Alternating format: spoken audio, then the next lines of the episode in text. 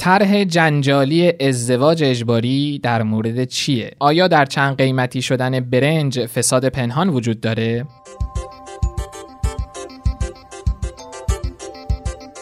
سلام امروز دوشنبه 19 خرداد ماه پادکست خبری پادیو رو میشنوید. در پادیوی امروز از عمدی بودن چهار مورد از آتش سوزی های اخیر تعیین تکلیف خودروهای دپو شده ماجرای مادر زرندی که دو کودکش رو به کام مرگ فرستاد و ارتباط نارسایی تنفسی ناشی از کرونا با گروه خونی رو براتون خواهیم داشت.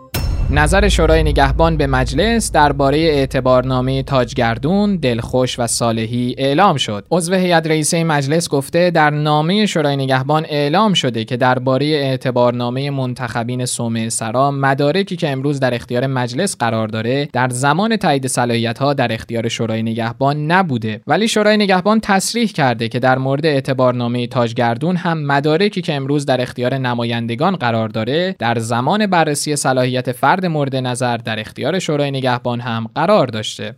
عمدی بودن چهار مورد از آتش سوزی های اخیر احراز شده. استاندار تهران در این خصوص گفته اوایل امسال بارندگی های خوبی داشتیم که همینم باعث رشد علف های هرز در مراتع و بوستان های تهران شد و با افزایش گرمای هوا و شدت تابش آفتاب بعضا به صورت صحوی آتش سوزی های شکل گرفته. مواردی از این آتش سوزی ها به صورت عمدی بوده که مسببانش هم دستگیر شدند. طرح جنجالی ازدواج اجباری در مورد چیه؟ در روزهای اخیر پیشنهادهایی درباره ازدواج از سوی یک فعال اجتماعی و کارشناس مذهبی مطرح شده که حسابی جنجال به پا کرده. بر اساس گزارش ها این پیشنهادات بین نمایندگان مجلس هم تکثیر شده. حجت الاسلام محمد ادریسی سردبیر نشریه سراج یادداشتی با عنوان پیشنهاد قوانین جدید برای تسریع ازدواج به مجلس و دولت منتشر کرده که در این یادداشت برای تسهیل ازدواج موارد عجیب و غریبی مطرح شده. جالب اینجاست که این یادداشت در قالب یک طرح مطرح شده. در متن این یادداشت و قوانین اون اومده قانون اول ابتدای دوره ازدواج اختیاری 17 سال و انتهای اون 28 و اگر کسی ازدواج نکرد باید ازدواج اجباری داشته باشه. قانون دوم اگر کسی بعد از سن 28 سالگی از ازدواج امتناع کرد از او ربع درآمد کسب و کار و صنعت یا مالیات از تجارت او گرفته میشه و به اونها که می‌خوان ازدواج کنن و گرفتار فقر هستن داده میشه. قانون سوم اگه فرد در این دوره سنی ازدواج نکنه اگه بیمار بود معالجش مجانیه و اگه بیماری بدون علاج داشت از ازدواجش امتناع میشه. و اگه بیماری او معالجه شد و باز ازدواج نکرد باید تمام هزینه های ازدواج یک زوج رو پرداخت کنه. این قوانین البته تا دوازده مورد ادامه داره و برای کسی که از ازدواج امتناع می‌کنه تنبیه های سختی از جمله پرداخت جریمه و ممنوعیت استخدام در مشاغل خاص همچنین پستهای مدیریتی و تدریس و عضویت در هیئت علمی دانشگاه هم در نظر گرفته شده. حالا این نگرانی وجود داره که نمایندگان از این طرح و یا طرحهای مشابه برای تصمیم گیری های کلان و مهم استفاده کنند. با این حال این یادداشت باعث واکنش تنز کاربران شبکه های اجتماعی با هشتگ ازدواج اجباری هم شده. یک کاربر در این رابطه نوشته از زمان اجرای قانون ازدواج اجباری فردی که سنش از 28 گذشته باشه تکلیفش چیه؟ عطف به ما سبق میشه یا نه؟ اون وقت مطلقه ها چطوری تعریف شدن در این طرح؟ کاربر دیگه هم گفته اگه ازدواج رو مثل خرید خودرو قرعه کشی کنن چی؟ فرد دیگه هم گفته کسی که طرحو داده قطعا با مجردها دشمنی داشته یا یکی دیگه نوشته چهل روز مونده تا اینکه تصمیم بگیرم یک مجرم باشم یا نه زیبا نیست؟ آیا در چند قیمتی شدن برنج فساد پنهان وجود داره؟ متاسفانه این روزا شاهدیم که هر برنج ایرانی یه قیمتی داره و بعضا هم قیمت بالا که اغلب خانواده ها با درآمد متوسط شاید توان خریدش رو نداشته باشن. یکی از برنج فروشای بوشهری در گفتگو با ایسنا گفته ورود برنج دولتی با نام GTC باعث بروز تخلفات بزرگی در سطح کلان شده. هر روز خبری به گوش ما می‌رسه که تعدادی از وارد کنندگان برنج در سطح کشور حجم خیلی بالایی از این برنج رو خریداری کردن و در کیسه برندهای مشهور میریزن و با قیمت بالایی هم به فروش میرسونن. نمی‌دونم چقدر این خبر درسته. اما تجربه کار و کسب تو بازار به من میگه هر جا و در مورد هر کالایی چند قیمتی اتفاق بیفته به دنبال اون فساد هم قطعا شکل می‌گیره. تکلیف این خودروهای دپو شده در گمرک بالاخره چی میشه؟ معاون فنی گمرک ایران با اعلام اینکه هنوز تصمیمی در رابطه با تمدید زمان ترخیص خودروهای دپو شده اتخاذ و ابلاغ نشده گفت که 1148 دستگاهی که نیاز به تمدید زمان دارن عمدتا فاقد ثبت سفارش هستند و تا وقتی در مورد اونها اقدامی نشه عملا اتفاق خاصی در ترخیص این خودروها نمیافته. مادر زرندی دو تا کودکش رو به کام مرگ فرستاده. معاون اجتماعی فرماندهی انتظامی استان کرمان گفته این اتفاق ناگوار 15 خرداد به وقوع میپیونده و بنابر گفته های مادر وقتی متادون به فرزندانش میده و می‌بینه خون از دهن اونا میاد با داد و فریاد خانواده خودش رو خبر می‌کنه. احمد یوسفی با اعلام اینکه این مادر مدعی مشکل روانی داشته ادامه داده این زن با همسرش هم اختلاف داشته و در آستانه جدایی بوده. معاون اجتماعی فرماندهی انتظامی استان کرمان بیان کرده که این خانواده اصالتا زرندی ولی مقیم کرمان بودند که مادر قاتل همون روز دستگیر میشه تا اقدامات قضایی و مداخلات روانشناختی انجام بشه. قاتل 32 ساله و دو فرزندش به هویت سوگند 11 ساله و فاطمه 6 ساله بودند در قسمت 216 پادیو که روز 17 خرداد منتشر شد در مورد آزادی دکتر مجید تاهری زندانی ایرانی در زندانهای آمریکا خبری رو براتون منتشر کردیم. ولی امروز خبری رسیده که مجید تاهری پزشک ایرانی زندانی در آمریکا به کشور برگشته. من اول از همه چیز و مهمتر از همه چیز تشکر بسیار زیاد دارم از دولت جمهوری اسلامی مسئولین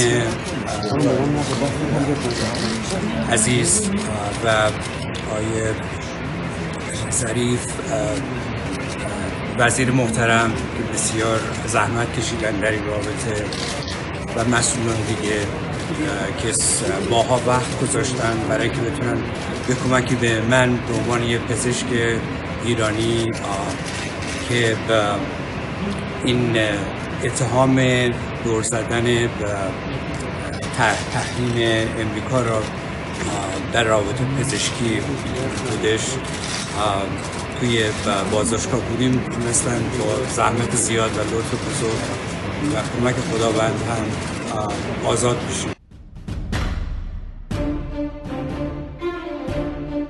چند خبر کرونایی هم داریم. آخرین آمار مبتلایان به کرونا در ایران به چه عددی رسیده؟ 24 ساعت گذشته به دنبال تلاش همکاران ما در دانشگاه ها و دانشکده های علوم پزشکی سراسر کشور تعداد 713 مورد از موارد نمونه ارسالی از موارد بستری در بیمارستان ها و مراکز درمانی معین به عنوان مورد ابتلای جدید و قطعی بیماری کووید 19 شناسایی شدند و مجموعاً با احتساب موارد رهگیری تماس نزدیک با مبتلایان و رهگیری گروه های پرخطر. و قربالگری گروه های پرخطر 2043 مورد مجموعاً به عنوان موارد ابتلای جدید به این بیماری رو در کشور شناسایی کردیم. و البته 2619 مورد از موارد ابتلا به این بیماری در حال حاضر در بخش آی سی و مراقبت های ویژه در بیمارستان ها و مراکز درمانی معین تحت درمان هستند.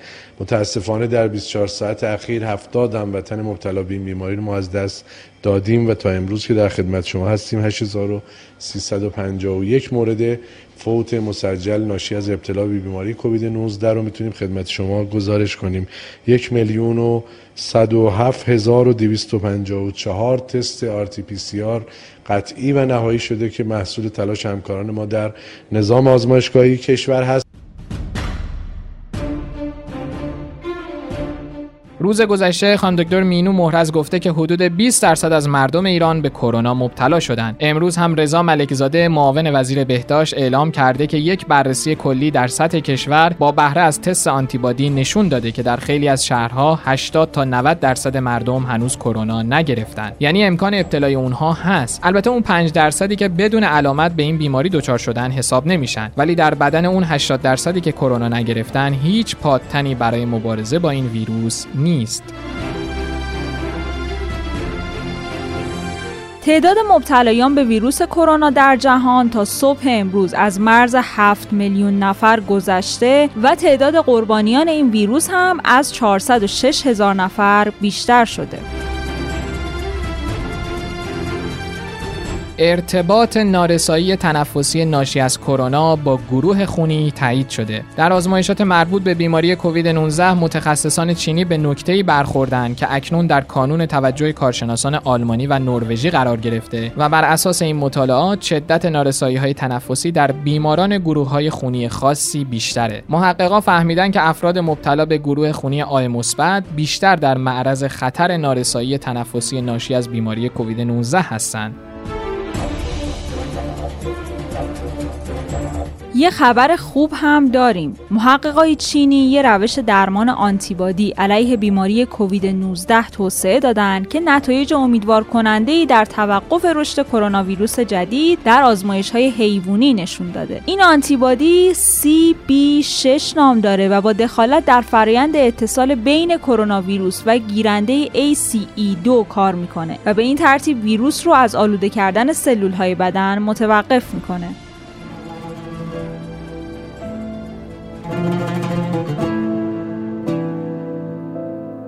پادیوی امروز رو من محمد رضا دانایی به همراه همکارم خانم زهرا ادیب براتون اجرا کردیم. ممنون که امروز هم همراهمون بودید. پادیو رو با یک قطعه موسیقی به نام باورم کن از علی زنده وکیلی به پایان میرسونیم. خداحافظ. خدا نگهدار.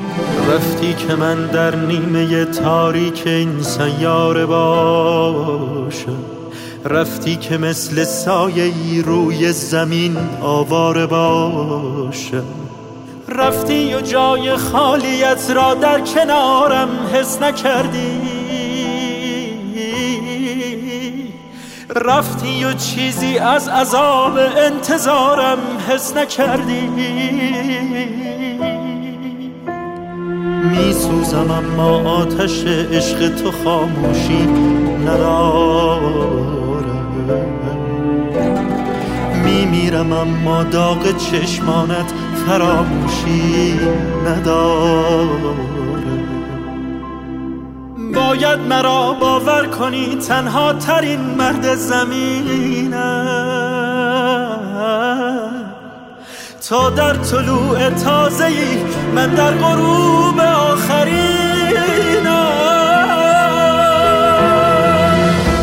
من بی تو در شبهای دلتنگی اسیرم باورم کن. من بی تو مثل تک درختی در کویرم. باورم کن.